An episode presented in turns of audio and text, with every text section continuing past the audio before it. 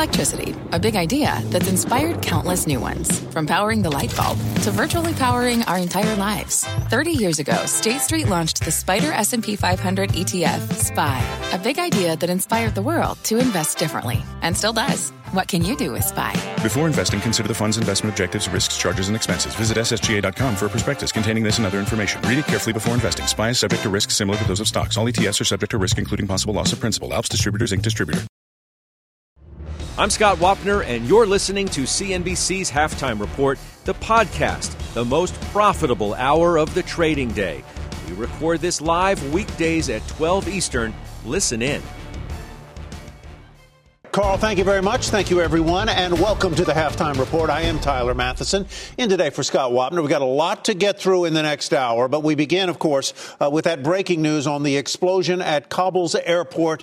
Let's go to Shepard Smith with the very latest. Hi, Shep. Thanks very much. We now know there have been two explosions there, and the number of casualties has risen in recent minutes. I have a lot of new reporting for you. First, these are our first pictures coming in. It is unclear to us whether this is at the hospital or at the scene. But we do know, and sources are telling, well, first of all, from the Pentagon officially, we have multiple injuries, multiple casualties. Uh, this from John Kirby, the Pentagon spokesperson. We can confirm that the explosion at the Abbey Gate, which I'll explain in a moment, was the result of a complex attack that resulted in a number of U.S. civilian casualties. We could also confirm at least one other explosion at or near the Baron Hotel, a short distance from the Abbey Gate. We'll continue to update. Now, we have a satellite map of this, and I have some more in, intelligence on what's going on here. Well, actually, this is a drainage canal. We'll get back to that. Here's the map. Uh, you can see the Abbey Gate there. Uh, and this hotel they were talking about, the Baron Hotel, is a very short walk, about four or five minute walk away. And in between the two is a drainage canal. We've been showing pictures on the news and here during news cut ins during the day of hundreds and hundreds of Afghans in this canal trying to get to the main wall where they could. Uh, give their documents and hopefully get on an airplane. And here that is. And these are British troops in the foreground. This is the area where we believe one of the explosions took place. Uh, there is video on social media that we can't yet air uh, that shows a really horrific scene. Uh, Taliban officials tell NBC News at least 13 people have been killed. Officials at, a, at the Kabul uh, hospital tell us there are at least 60 people wounded. So, who are they? The Pentagon confirms U.S. troops are casualties. Whether that means killed or wounded, we don't yet know. There hasn't been an official briefing. We also know that civilians have been killed, including children, we're told. Children are among the casualties.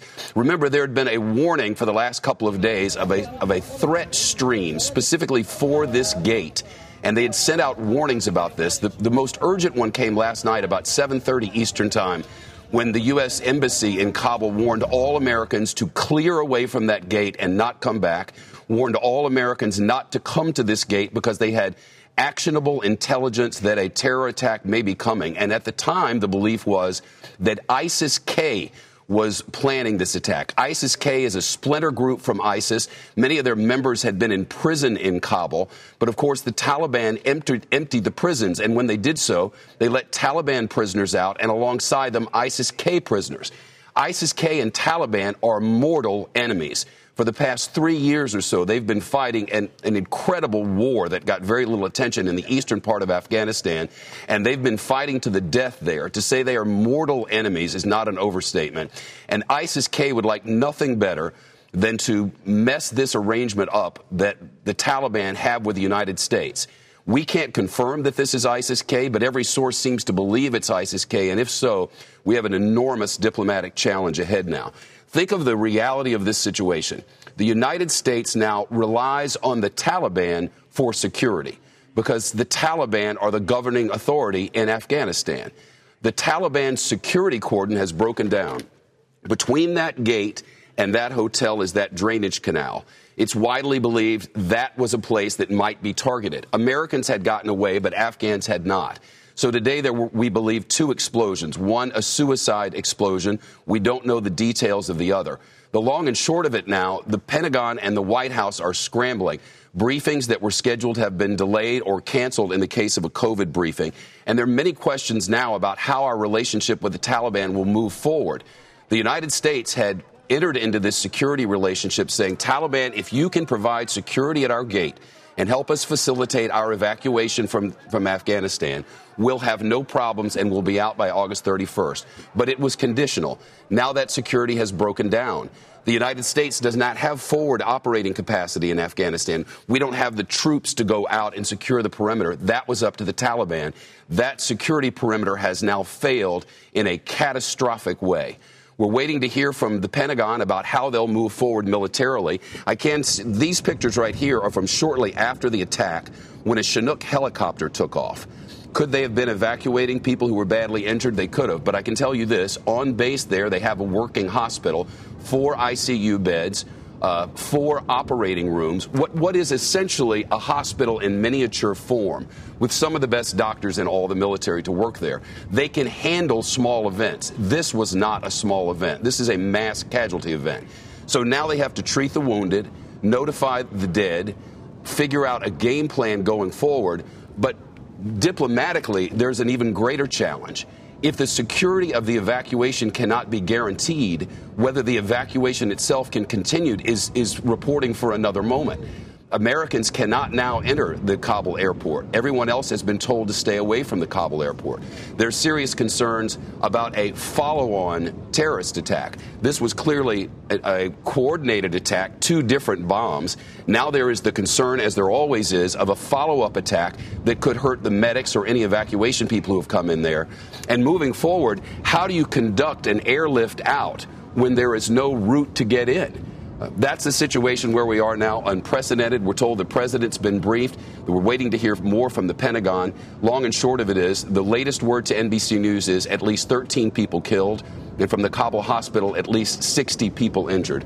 More on the news as we get it. We'll have updates from the Pentagon when they happen and comprehensive report tonight on the news, 7 Eastern, CNBC. Tyler, back to you. Shep, if I might uh, get a point of clarification here. I, I, think I heard you say that the uh, early intelligence before the explosion pointed specifically to this gate, the Abbey Gate, as the place of vulnerability where the explo- where an, an attack was likely to take place. Did I hear you correctly? Yes, and in fact, they told all Americans who had been gathering around that gate. The way that it had been working, Tyler, is they would open one gate at a time to sort of mm-hmm. uh, control the flow.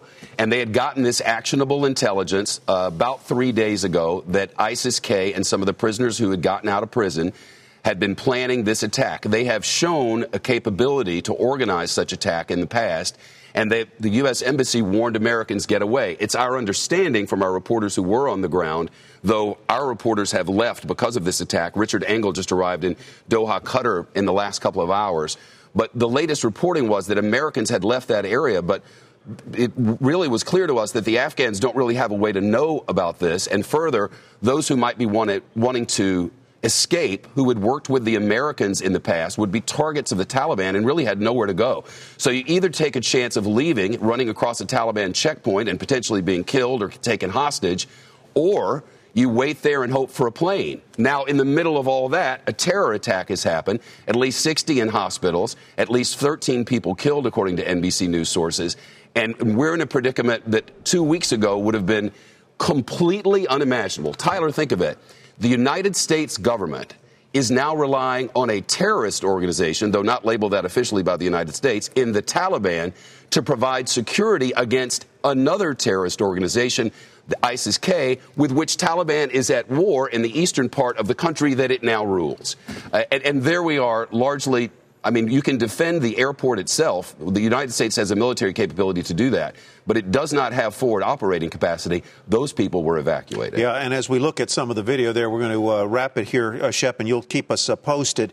You see American troops uh, providing security, presumably within the perimeter right. of the uh, of the airport. You do not see Taliban, uh, and the question, I guess, will become, and you'll certainly cover it tonight on the news: Do the Taliban own this? Do they own this? There this- is no question the Taliban owned this because that was the agreement with the United States government. It is written in, in ink.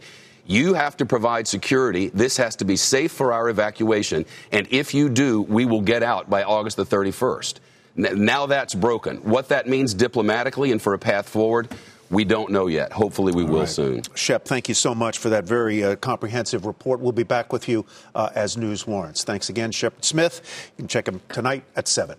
And let's check now on the markets at this hour. Investment committee today is Courtney Gibson, Rob Sechan, Steve Weiss, Jon Najarian, co-founder of MarketRebellion.com. Let's look at some numbers, shall we? Uh, the markets little changed really uh, on this news out of Kabul. It's not that that the market seems to be taking its cues from. We'll talk about that in a moment. But there you look at uh, five of the market uh, metrics. The Dow Industrials uh, about uh, a tenth of a percent lower, two tenths of a percent for the S&P 500. NASDAQ again, little changed. Russell uh, 2000 down about a half percent. And there you see the yield on the 10 year note moving higher again uh, at 1.35 percent. Of course, the uh, federal. Welcome to all of you uh, uh, on the investment committee. Let me turn to you first, Steve Weiss, and get any thoughts you have about how what is going on in Kabul uh, affects the investment landscape, if at all. Tyler, uh, good to have you back on the, on the show. Thank you. Um, I don't think it affects it at all. We saw we saw a knee jerk reaction down on news of the first explosion. I'd say that's typical, and I can't tell you if it's the algos that read the news stories that come out that sold it down or people that were worried. But anytime you see geopolitical incidents, it is always, and I repeat that, always a buying opportunity. This I would not put into that category because it just doesn't have any impact whatsoever on the markets. The human tragedy is, of course, another story, but this just doesn't figure into my thinking, nor should it figure into anybody else's. We're out of there. It's a different part of the world. It's not affecting our commerce, not affecting our import exports, period. So that's that's that's how I see it. Rob, do you no digress at all from We're what Steve about- just said, or are you uh, on the same page with uh, Steve? You know, I'm on the same page. It is it is another thing to worry about. It's probably something that you shouldn't worry about to Steve's point. But the one thing about these markets is the more there is to worry about, the more when you remove those worries, markets can climb those walls of worry. Um, so I, I do think outside the human tragedy, which is absolutely horrific, um, that you know this is probably something you shouldn't consider as you're making investment decisions. And Jon Najarian, any uh, any digression from you? Well, um, I of course agree that a short-term incident like this um, definitely hit those algos. Um, we saw immediately, bang, like that, put buying in the indices. Um, we, uh, you know, uh, that was Tyler puts that were purchased on the S&P 500 as well as numerous other uh, short positions that were established. We fell about 24 points for the S&P. These days, you know, that's let's call it half a percent or so. You know, it's not a huge move. So I'm not going to disagree with Rob or Stephen that uh, this was both horrific and uh, just a knee jerk reaction, not a long term uh, stop of anything that was else, else that was going on in the markets. All right, so we will set that aside as a market influencer today. But what is not a, a non a, trivial event is what the Federal Reserve is doing. It is front and center as investors await Chairman Powell's speech tomorrow. Uh, let's bring in our senior economics reporter Steve Liesman. Been speaking with a number of Fed members today. Uh, Steve, take it away. Yeah, Tyler, three CNBC interviews with Fed presidents so far this morning and this afternoon. All three backing a more aggressive taper despite the Delta variant. Among the most direct, Esther George, the Kansas City Fed president. She's the host of the conference. It's virtual this year. She said the Fed had reached the goal of substantial further progress necessary to begin reducing its $120 billion of monthly asset purchases. And a short while ago, Dallas Fed President Robert Kaplan supported a taper announcement in September, saying he didn't think the Delta variant posed a significant risk to the economy. It would continue to be my view that when we get to the September meeting, we'd be well served to announce a plan for adjusting purchases and begin that uh, to execute that plan in October or shortly thereafter.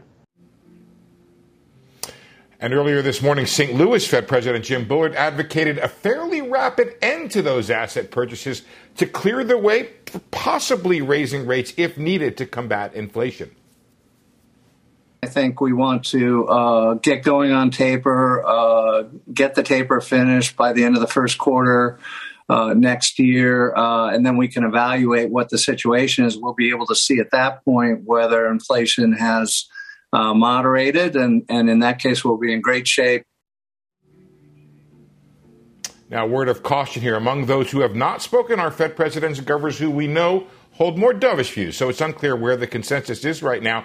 And the most important speech of all comes tomorrow, 10 a.m. from Fed Chair Jay Powell. Here are some of the choices that he has. He could be hawkish, give a strong hint of a September taper. Uh, he could be neutral, suggest a taper announcement likely after several more months of data. Or the most dovish outcome would be he repeats still some ways away from substantial further progress. I don't expect that last one, but it's a toss up between those uh, first two there. The window we have right now in the Fed thinking, though, shows a group that is of presidents who are steadfast in the view the Fed should get on with the business of reducing those asset purchases. Tyler? Stick around for the conversation. I'm going to begin it uh, with Rob because you say you don't think you see Powell talking taper tomorrow. When his brethren are out there talking it, how can he not? I, think he does move to uh, to a more neutral position. I think I think it's all about the the timing here. And why would you get out in front of next week's jobs number? Why would you get out in front of some of the negative news that we're seeing in the market on Delta? I mean.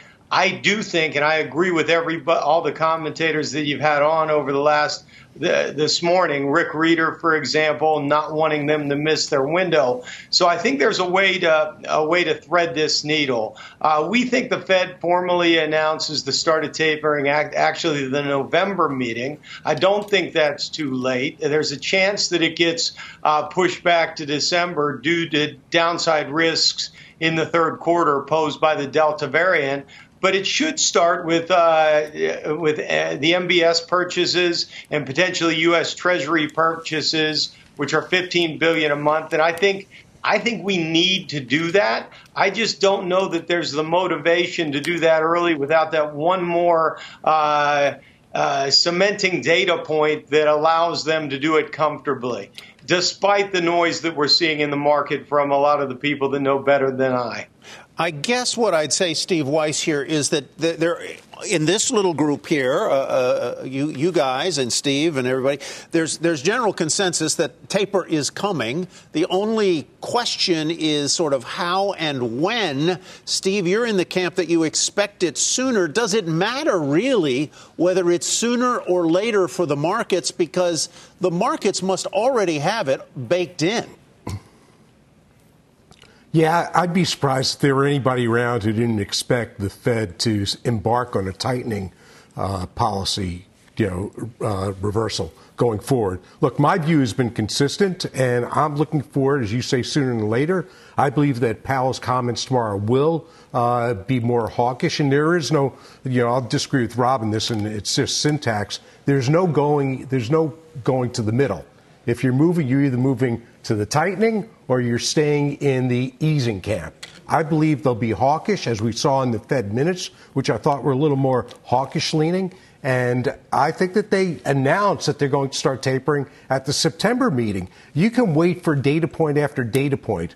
We've heard repeatedly from experts that the Delta virus is peaking. And by the way, it hasn't really upset much activity other than leisure, and that will come back. So the economy overall, as we see in some of the retail numbers, is strong. Industrial numbers strong. GDP didn't yeah. disappoint. So I think it's time to get on with it, and that they will get on with it. Yeah, so wanna, the market will have a knee-jerk reaction possibly tomorrow, but then it's off to the races before again. Steve, except let, we're not going to have the same type of upside. Before yeah, I let sorry. Steve Liesman go, I want to get one quick question into you. Is there a possibility that the intention to taper is either announced in September but not executed until later?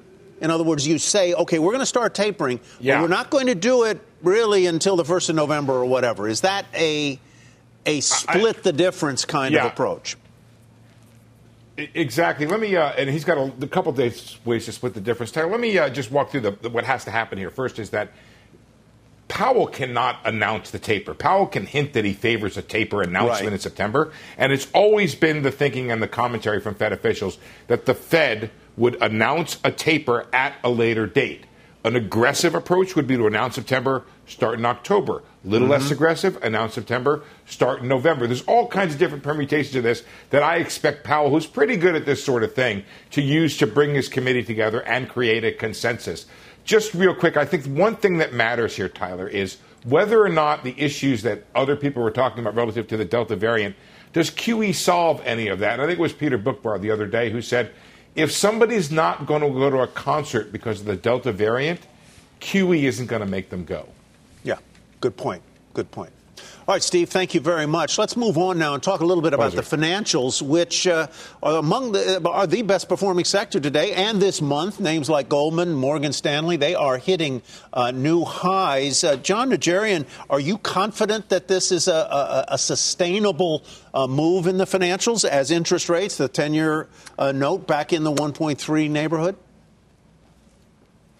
Well. Um, not so much yet, Tyler. I'll be really interested, as we all are, to hear and to see uh, Chairman Powell's comments, just as Steve said, um, and when. Uh, in other words, if he announces the taper, is it October, is it November, is it December that they actually start? Um, so far, the move has been pretty quick to the upside in yield, downside in bonds, and so some of those bond bears have been rewarded as the bond goes from 125 for the 10 year back up through 135. Um, I wouldn't be surprised if we, after the announcement tomorrow, see a little bit of a downside to yield, upside in bonds. Why? Because I think uh, they got, they got what they wanted in in that the bears that had held on through the, all the turmoil as we pushed down into that 112 for the 10 year area have now recovered some and probably have a little more uh, conviction in their belief that we're going to see higher rates. I don't know if we're going to sustain those higher rates. So if 135 ish area ends up being a resistance above, then I think some of these st- stocks in the banking and financials, of course, would soften a little. Still great buys long term, but I think they would soften in the short term, Tyler, and more or less that's the way that I would play it. I am selling calls against banks and the financial exposure that I've got, thinking that they've topped out for the short term. Let's bring in uh, Courtney Gibson. We had a little trouble with her signal there, but uh, welcome back, Courtney. We're talking financials now, and I wonder if you what your perspective is on them. Would you be going there, or would you be holding what you've got, or moving out? You know, it's really interesting and great to see you guys all today. Um, you know, financials, that's a broad sector. And I think there are some very good things across a myriad of those companies within that sector. There are some names that I decided to trim when they hit my price targets because personally I'm very disciplined in my investing. And some of the private equity and other asset management firms were at peaks that I just couldn't resist kind of taking a little money off the table. While others, like a Blackstone, I trimmed.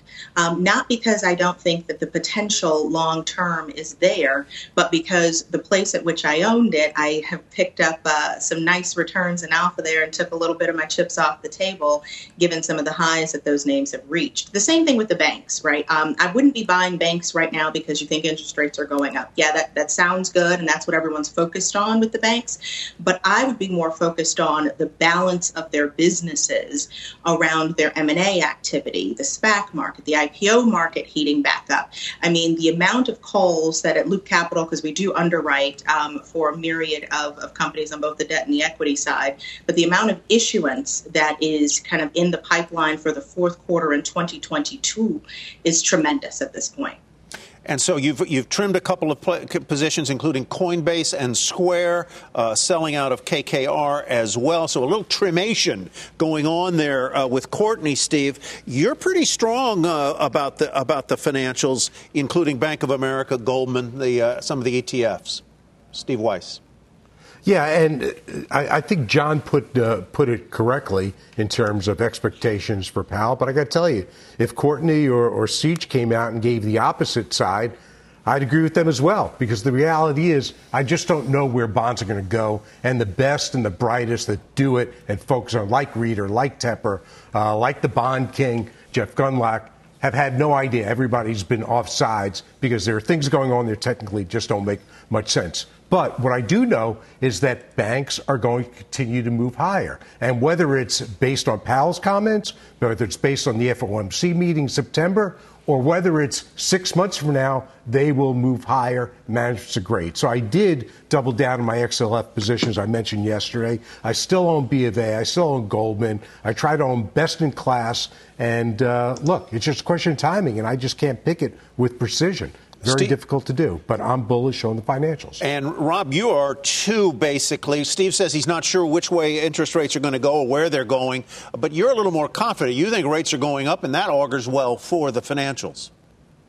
I do think rates are going up. There's a, there's a ton of reasons why, but I think what Steve talks about is there's a number of tailwinds, some of which may manifest themselves today, mm-hmm. and others which may may come later, but all appear to be pretty significant possible possible tailwinds. And uh, you know, we own the financials in a in, a number of ways uh, through some of the larger banks like J.P. Morgan, through some of the the more mid cap financial institutions like Evercore and Jefferies, um, through some of the more uh, through some of the more consumer oriented plays like like like a, like a Visa. And so I, I do think that you're going to see this uh, this tailwind, this upper upper tailwind that will lift uh, financials higher. I will tell you that we've been taking advantage of weeks like the week before this one. So anytime there's this confusion around what's going to happen, uh, the cyclical seem to sell off. Uh, confusion around the uh, the reopening because it it pressures rates, and right. you have a bad week for the cyclicals last week, and then that completely reverses this week as there starts to become some consensus on looking through uh, kind of the Delta variant and the economic reopening, which obviously lifts lifts rates and lifts economic activity. And so I think Steve's right. If you're patient, you take advantage of the sell-offs, that you're going to be rewarded over the intermediate term, and that's why financials are one of our favorite sectors. All right, Rob, thank you very much. Lady and gentlemen, stay where you are because up next, the investment committee's latest moves, plus ARK's Cathie Wood getting back into China stocks. We're going to follow the money there. And a reminder, you can always watch or listen to us live on the go on the CNBC app. Halftime is back in two minutes.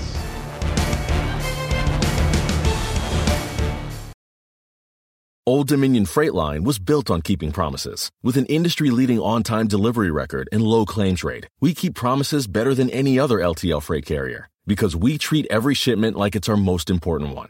Which means we do the little things right so that we can keep our promises and you can keep yours too. That's what drives us. To learn how OD can help your business keep its promises, visit odfl.com. Old Dominion, helping the world keep promises.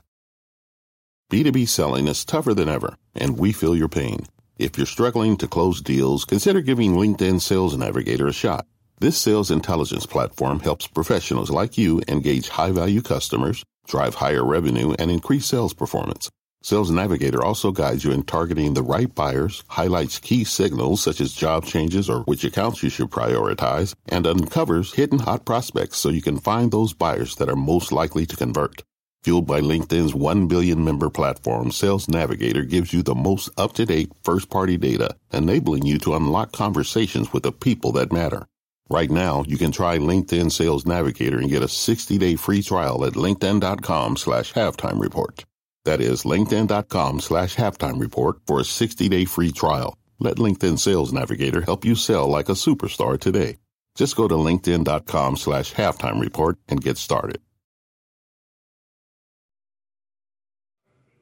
Welcome back to the halftime report. I'm Rahel Solomon, and here is the latest from Kabul.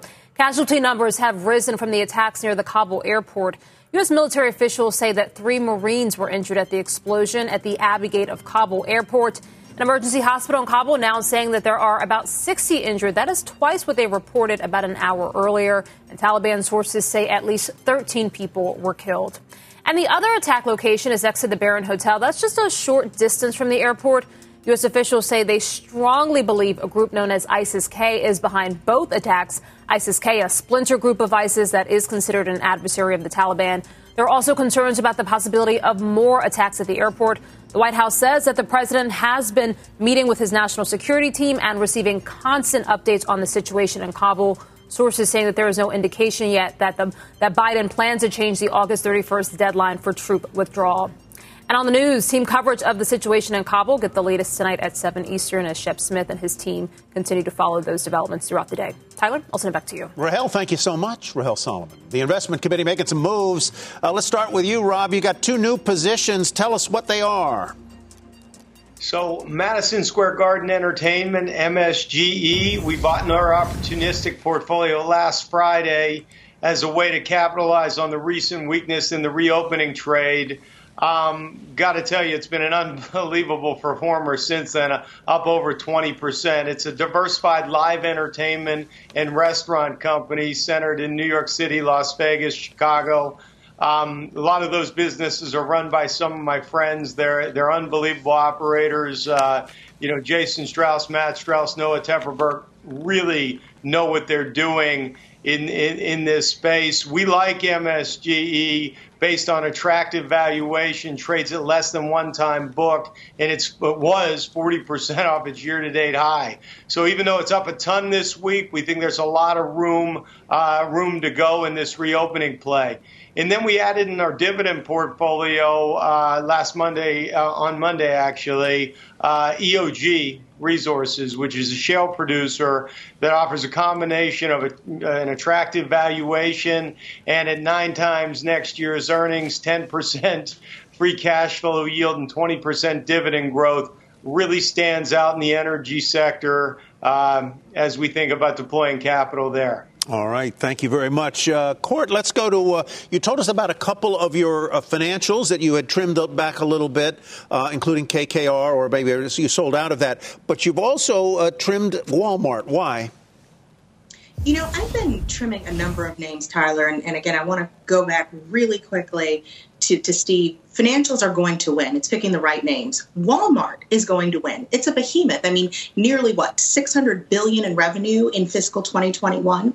But that size is also going to be a weakness for people like me or investors like me that are seeking greater growth in some of these retail names. I mean, a 6.77% kind of sales growth is a bit tepid, right? When you can look at some of the other retail names and get a bigger bang for your buck at this point. Let me be again very clear. Walmart is not a name you will ever lose in the long term with. It's a matter of what bang for your buck do you want to get? And I just don't think in the retail space, Walmart is a name um, over the next 12 months where uh, I want to kind of park my cash at this point. Yeah, it's very interesting. I mean, I think back of Walmart uh, not very long ago, it was struggling to get out of the 50s, struggling to get out of the 70s, and now it's at 140 uh, and change. Well, and I and when I and when I trimmed it off, Tyler, I'll be, I'll be candid with you again. Being a disciplined investor is critical. I had price targets on it, and I got out, and it's actually actually down from where I sold. So, you know, knock on wood, I guess, you know, even a broken clock can be right twice a day. So uh, I, really, I, think I got that one there. It's really an interesting conversation, probably for another time, uh, to, to talk to each one of you about what your sell discipline is,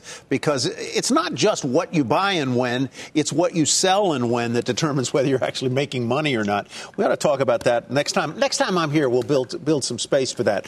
But meantime, let's move on. I think we've covered who done, who's done what lately uh, in recent moves Let's move on now to Chinese stocks. And after dumping her Chinese tech holdings in the wake of the country's regulatory crackdown, Cathie Wood, the famous Cathie Wood, snapping up those China stocks again.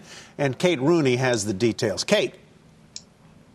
Hey, Tyler. Cathie Wood getting back into Chinese tech names through ARK's FinTech Innovation ETF, ticker ARKF, scooping up more shares of Tencent, Pinduoduo, and JD.com this week. ARK buying up more than 230,000 new shares of Tencent. That's the biggest of her new positions in that group. Together, those three names make up just under 1% of that total innovation ETF. But ARK has been a seller of another Chinese tech name, Met, excuse me, Met, Meituan, ARK's fintech fund, selling 1.3 million shares of that online marketplace in China. The buying does mark a turnaround after dropping Chinese tech stocks following those regulatory crackdowns out of Beijing. Here's what Cathie Wood told CNBC's Tech Check about it last week. We have never said uh, the Chinese names are uninvestable. What we have said is because of the social engineering, uh, it seems, or re-engineering that's taking place in China, that the valuations associated with these companies uh, are, are, damaged, and and we don't think they're going to go up uh, uh anytime soon. Wood's high growth ETFs through ARK Invest have invest have attracted billions in new cash since last year, but some investors are stepping back more recently, according to data from FactSet this week. Investors have pulled out $2.7 billion from the ARK funds. That's since the end of June. Barron's pointing that out today in a piece in that publication. The flagship ARK Innovation ETF saw the biggest chunk of those outflows, about $1.4 billion in capital leaving that fund. Tyler, back to you. All right, thank you very much, uh, Kate Rooney. Let's go to uh, Jon. Uh, you've been seeing some some activity, some high volumes in some of these Chinese names in options. Tell us about it. Ex- exactly, Tyler. We saw in June a lot of positioning on the negative side. Uh, so it bears out what Kate Rooney was just describing. Um, as people were buying puts and those stocks were being hammered by the CCP mm-hmm. uh, because that was it. It wasn't earnings, that was all CCP related uh, selling. That stopped basically around the 17th of August, and they started aggressively buying um, about that time. Pete talked about it on the halftime report a week ago or so with Alibaba. They returned there. I had short positions on, reversed out of those. Um, same thing in Didi. And then these uh, many of these that I'll describe right now, Tyler, uh, like PDD and JD, those both saw substantial jumps just in the last couple days. To give you an idea, the normal activity in PDD is about, uh, I think, in the neighborhood of uh, what, 8 million shares a day, traded 42 million shares on Tuesday. Wow. Um, you look at JD, average turnover there is about 12 million. It traded 35 million on Tuesday. So whether that's the footprints of Cathie Wood's ARK Innovation or whether that is uh, a, ho- a, host of folks just kind of noticing through um, algorithms and so forth, they tend to kind of go in one direction when they see a whole bunch of buying. They'll, they will run right along with it. And that has been happening in spades. Um, when I look right now at the options, PDD, they were buying upside at the 90 strike uh, just little, about 10 days ago. Now they're buying up to the 115 strike in September mm-hmm. for PDD and in JD uh, AUG 75s that expire tomorrow, Tyler. They've been buying those and they're feasting on this as these two stocks in particular have zoomed to the upside, you know, recovering, but not anywhere near new highs. Jon, it is hard to overstate, hard to overstate how much your friend Steve Weiss love, love, loves these Chinese stocks. And I'm going to let him make his case right yes. now. Steve? All right. Yeah, yeah, that's true. I, I, love shorting them. So I, so I covered my shorts in PD. In, I, I, covered my shorts in PDD, Billy, and Baba last Friday and Monday, and it was luck. I didn't expect Cathie to come in, but the shorts just got too heavy. And I started shorting again this morning. I'm legging into them. Look, there's no there there. The way this is going to play out is very simple. They will never comply, the Chinese companies will never comply with the requirements for audit transparency that every other publicly traded company on U.S. exchanges has to comply with and Gensler has said they will be delisted. And when they're delisted, and I've said it before, I've been to court with Chinese companies in the Cayman, because you can't sue them here, you got to sue them in the Cayman Islands. And when they do that, they will come and they will trade what you have for nothing, because it's worth nothing. You own rights. And you know when you com- and I laugh when people compare them to U.S. companies. U.S. CEOs don't disappear in the middle of the night. U.S. U.S. shareholders own assets backing up these companies. U.S. shareholders have a right in the in the uh, hierarchy if these companies don't do well. For China, all you know, all you own is a revenue stream that may or may not be there. Pinduoduo is losing money. Billy's losing money. Bob has seen their earnings come down. Trust me, you don't want to be there. All right, let me let me turn to Courtney. That, Courtney, Courtney loves her Baba. I do. I mean, you know, and the valuation is extremely compelling here, and I understand Steve's hesitancy Based on this. On what, and, and we need Based to. On... But Steve, you have to delineate between the names. Sort That's of like I don't understand. Have you looked at the revenues? Have you looked at the 32 million annual active accounts that are out there just more recently in user growth from Baba? Let, let, us look at kind of what their landscape Absolutely. is and what the opportunity set is. If you don't want that risk on the table, 100% Steve, short it, do what you want to do with it. But long term, if there is a winner in this space, which China, I don't care what you say about the CCP, they're not letting their economy go by the wayside. They're moving their muscle. The United States does it all the time. Get over it. At the end of the day, if you want to see growth and you want to see growth in some of these emerging economies and you actually want to tap into this consumer, this billion plus people in China, Baba is the absolute best play for you to have in your portfolio. You will struggle. I've, I've held it for a exactly. while. It's painful. It's painful right I, now but I'm definitely not selling it right now because the potential, whether it's two or three years down the line, will absolutely be there. And just like it doesn't rise the same way that you're seeing with JD and Tencent and the others, it's you're also not getting right. cut in the same way either. We got to go to a quick tease but, here. But, but Courtney, Final quick thought, Steve. Let, let, me, let me just say this quickly. Courtney, Courtney, you don't own the companies. You own a variable interest entity that some Chinese legal scholars have said is illegal. It cannot be enforced. You have no claim on anything. If you want to own China, I don't disagree with the growth. You own ordinary shares. You own them on the China exchanges. You don't own these false pieces of paper that are trading on the Steve, U.S. exchanges. Steve, are you taking the company to the bank or are you trading stock? Because last time I checked, I can take my stock and I can trade it right now. So I understand what you're saying in the long term sure in the event can. of liquidation today. of the company. Right, I can trade my stock today. I can get my money today if I of want to do you that. Can. Somebody wants you can to lose trade more money on today, it today. You can do that.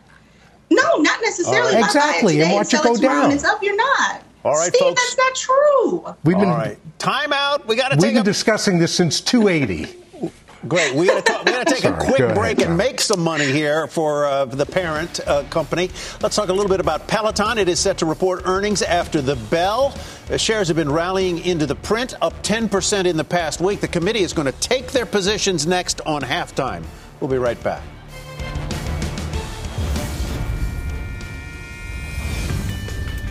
ESG investments are on track for another record year. BlackRock has seen $40 billion in inflows so far this year. Compare that to the 50 billion invested in ESG in all of 2020. BlackRock estimates that the total ESG market will reach $1 trillion by 2030. The iShares ESG MSCI USA Leaders ETF is up 22% so far this year, outperforming the broader markets. That's your ESG Fast Fact of the Day.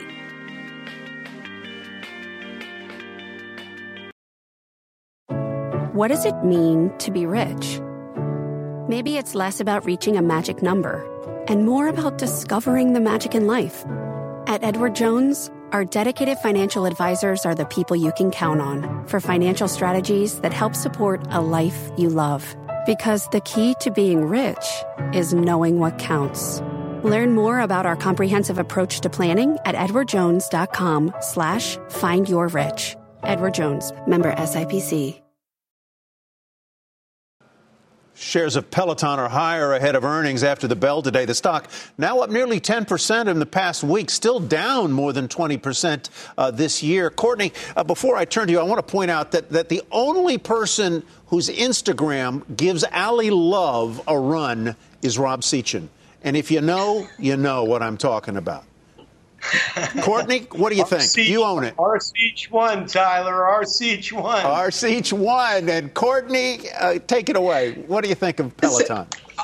Oh, I thought you were going to ask me about his Instagram. I'm like, I haven't been on his IG. Oh, you got to watch. You got to go. And Ally Love, they're very good, very smart. But uh, on Peloton, I'll be honest, I'm a, I'm a bit concerned into earnings here. So I still own a little bit of it, but I trimmed it pretty substantially from when I bought it uh, at, upon the recall. Because what concerned, what I didn't realize was that they were actually going to stop selling the treadmill. And so I think this quarter is going to be incredibly disappointed. For the long term, they make an incredible product. Let's be clear. And I think that they're going to do well, but they're going to have to get back on their bicycles, literally, and get those treadmills back in, in the fold to make some more money. Um, we've actually seen some institutional selling into these numbers that you're seeing here, as well as some shorts. So um, I'm very interested to see what they come in for the quarter here. If you want to be a long term buyer, Right. um, that's up to you. I prefer a more diversified uh, fitness uh, entity, which you can probably guess which it is. Courtney, thank you very much. We'll leave it right there. Jon's latest trades in unusual activity. That's next on halftime.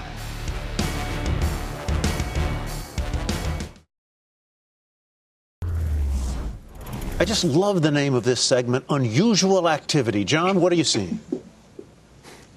Well, and I love doing this show with you, Tyler. So Likewise. thank you, sir. Um, Carnival, Carnival Cruise Lines, CCL.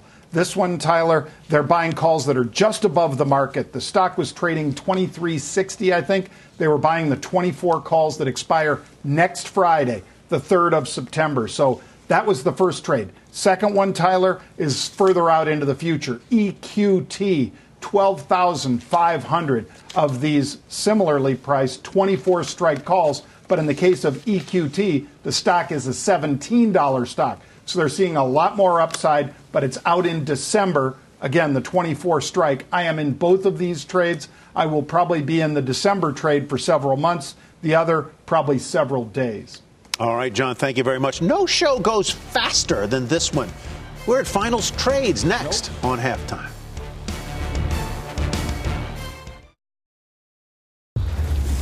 All right, let's go to our final trades. Ladies first, Courtney.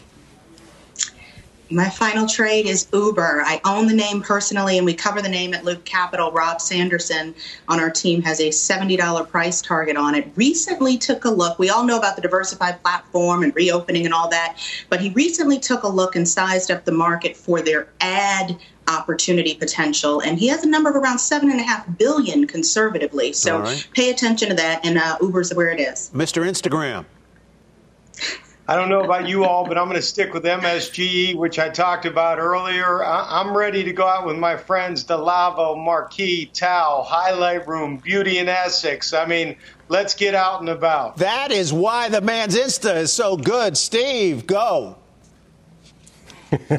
All in one night, huh, Rob? All in hey, one I'm night. Hey, I'm sticking with my short on Baba. I'm, I'm sticking my short on Baba. I'm legging into it. The stock goes lower. Jon, quickie.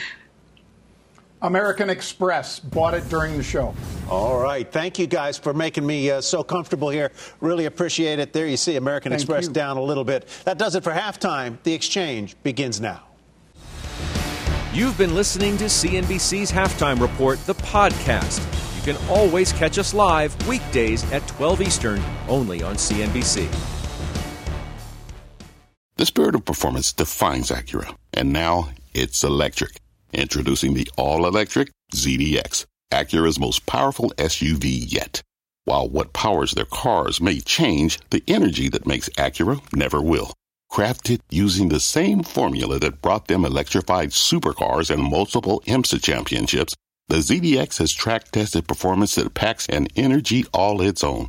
With a premium Bang & Olufsen sound system and up to 313 mile range on a single charge, and a Type S variant with an estimated 500 horsepower, the ZDX is everything they said electric could never be.